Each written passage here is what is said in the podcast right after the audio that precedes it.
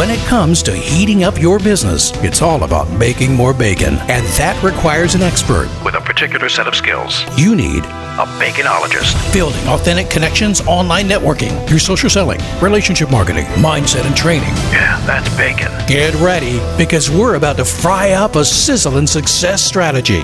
This is the Bacon Podcast with your host and business baconologist, Brian Basilico. It's a lot of bees, man. Welcome, everybody. I'm your host, Brian Basilico, and this is the podcast where you learn to make your business sizzle online. So, are you ready to fry up some new business? Hey, peeps. So, it's 2024, and I'm going to take the Bacon podcast in a slightly different direction this year. Normally, you'd hear me do a monocast on Monday and a guest expert on Wednesday. Although I may do a few expert interviews, the majority of the beginning of the year is going to be me basically reading you my new book, which is going to be called It's Not About You, It's About Bacon Extra Crispy. So, in this podcast, I'm actually going to give you what I'm writing in real time. Every single week, I'm going to write a new chapter, and this week's no different. So, I'm going to start off with a prologue before I actually get into the book. So here it goes. It's been 10 years since I wrote my first and still favorite book. I was faced with the challenge of deciding if I wanted to write a new one or just update the original. I finally decided that this book was still relevant and its concepts were solid, but some of the information was outdated or irrelevant. However, that did not make the whole book obsolete, so I didn't want to start over. So here we are. In the case of rewriting this book, I'm going to tell you a story at the beginning of the chapter and then let you know how that affects marketing to consumers and then marketing to B2B. So each chapter will replicate that as we move along. So, this being the prologue, I wanted to start out with how did we get here? At the time I wrote the book, I was basically in the middle of a decade plus running my own marketing business in 2013 2014. And that started because I was fired from my second job in two years. In 1999, I was headhunted for a position as a marketing manager at Arthur Andersen. I'd been working for a media production company that bought my recording studio business and that relationship had started to wither and run its course. At the time, website tools were just starting to come into the picture. Google was new to everybody as a search engine, and especially as an advertising platform. At that time, we were building CD ROMs with flash animations and other leading edge media that doesn't even exist today. Social media had not been born or become mainstream yet. I moved my family and built a custom house for that Arthur Andersen job, which only lasted a year. Then I quickly found myself working for a suburban ad agency as their only digital and online specialist. A year into that job, I had a heated verbal spat with their sole salesperson, who immediately ran to the owner to tattle on me. Once again, I found myself unemployed. I remember feeling sick having to come home and tell my new wife I've just been let go for the second time in two years, and I had no idea what was next. It took both of our five figure jobs to support our lifestyle, our kids, and that house, and it was just cut in half. I started to look for jobs in the Sunday Chicago Tribune, which was about the size of an encyclopedia. This was way before Monster or Indeed or LinkedIn killed classified ads. I had experience but lacked a marketing degree, which put me at the bottom of most resume piles. My degree was in electronics. I had built multiple recording studios, moved and rewired video production facilities.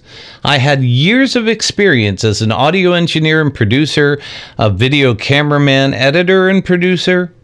It was an odd mix that had become passe with the recent explosion of digital audio and video editing computer based systems. On top of all that, my wife said, You can never play in the corporate sandbox again. She was right. I was too entrepreneurial to survive and thrive in a cutthroat and backstabbing corporate life. I was resolute, but still scared to start my own business. Although I put on a brave face, I wasn't always successful before. But I always made enough money to keep things afloat, but usually at the cost of taking on too much debt to pay myself a substandard wage. I took the Arthur Andersen job because it was paying me nearly twice as much as I ever paid myself before. And I thought I won the lottery, but life had different plans. The birth of B2B.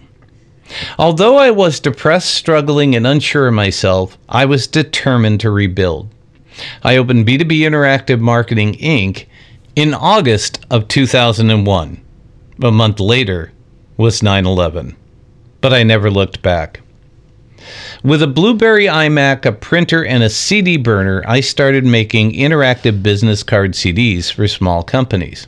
Then, I bought a CD and DVD duplicating tower and started to build up a duplication business. That kept me going for the next few years. But then YouTube, Google, and Facebook started to change the way that people were communicating and promoting their businesses.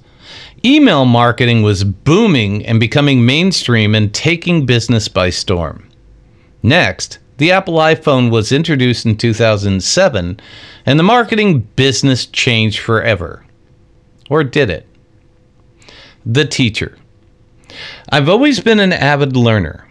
When I built my recording studios, I read books and magazines and watched videos about studio design, acoustics, and cutting edge techniques.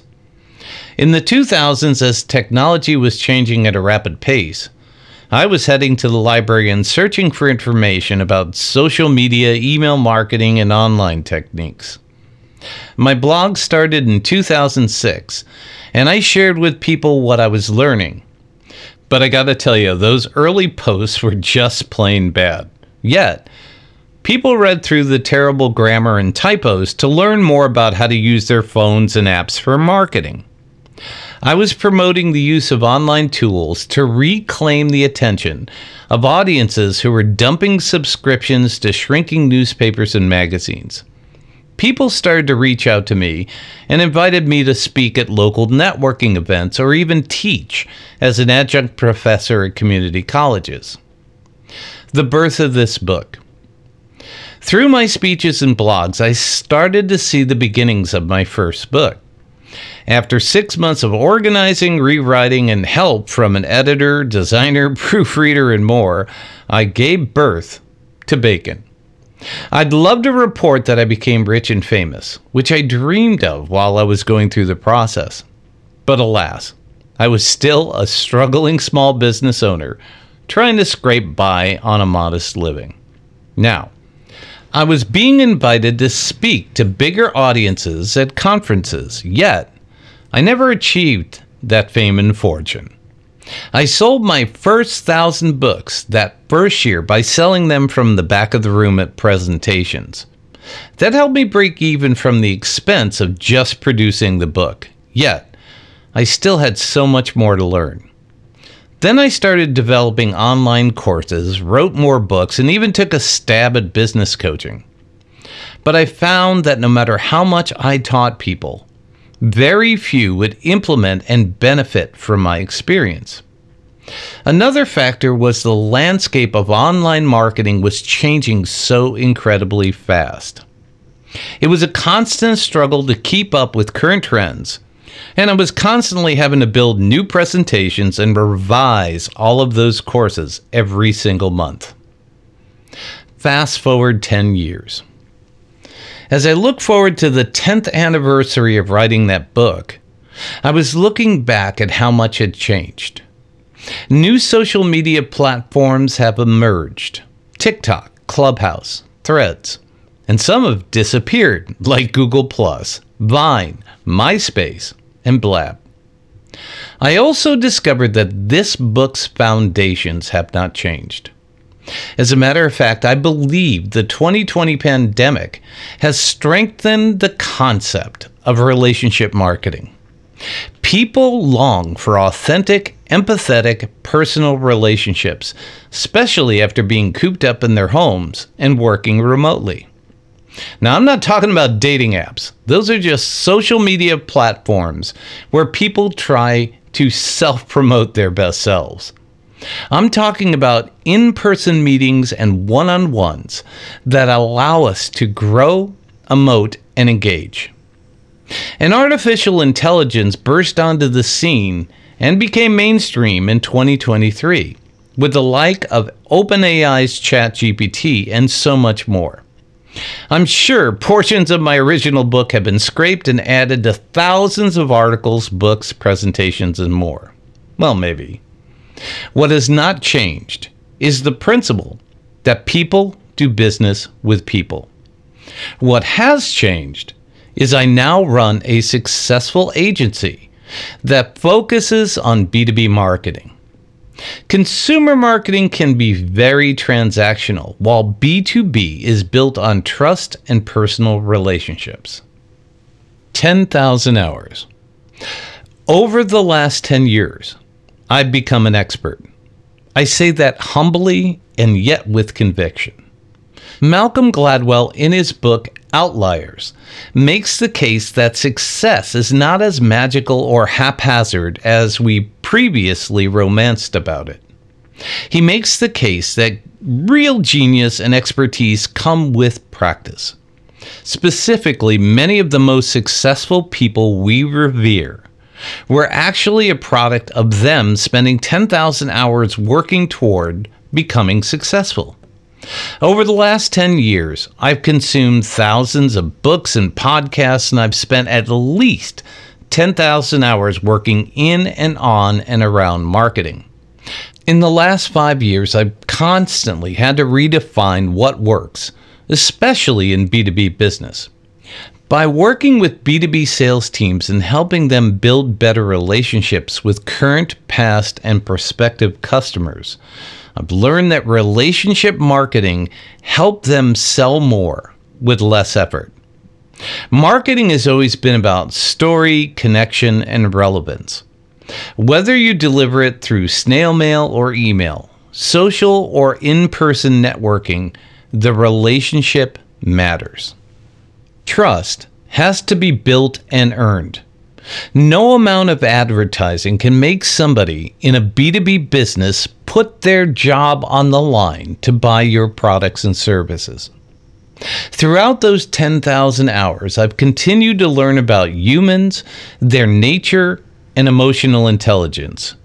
These concepts have been helping humans since we began to stand up on two legs and thrive by building relationships. Relationships that are fundamentally built on trust are what have been motivating us to change, take chances, learn, stay alive, and become better human beings.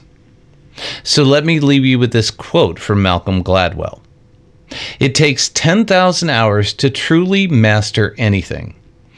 Time spent leads to experience. Experience leads to proficiency. And the more proficient you are, the more valuable you'll be. And that, my friends, is what relationship marketing is all about. Thank you for letting us sprinkle some bacon bits into your brains. Want some more? Learn more about this podcast and our guest experts at baconpodcast.com. Have questions? Send them to Ask Brian at baconpodcast.com. Until next time, keep sizzling. And remember, it's all about the bacon.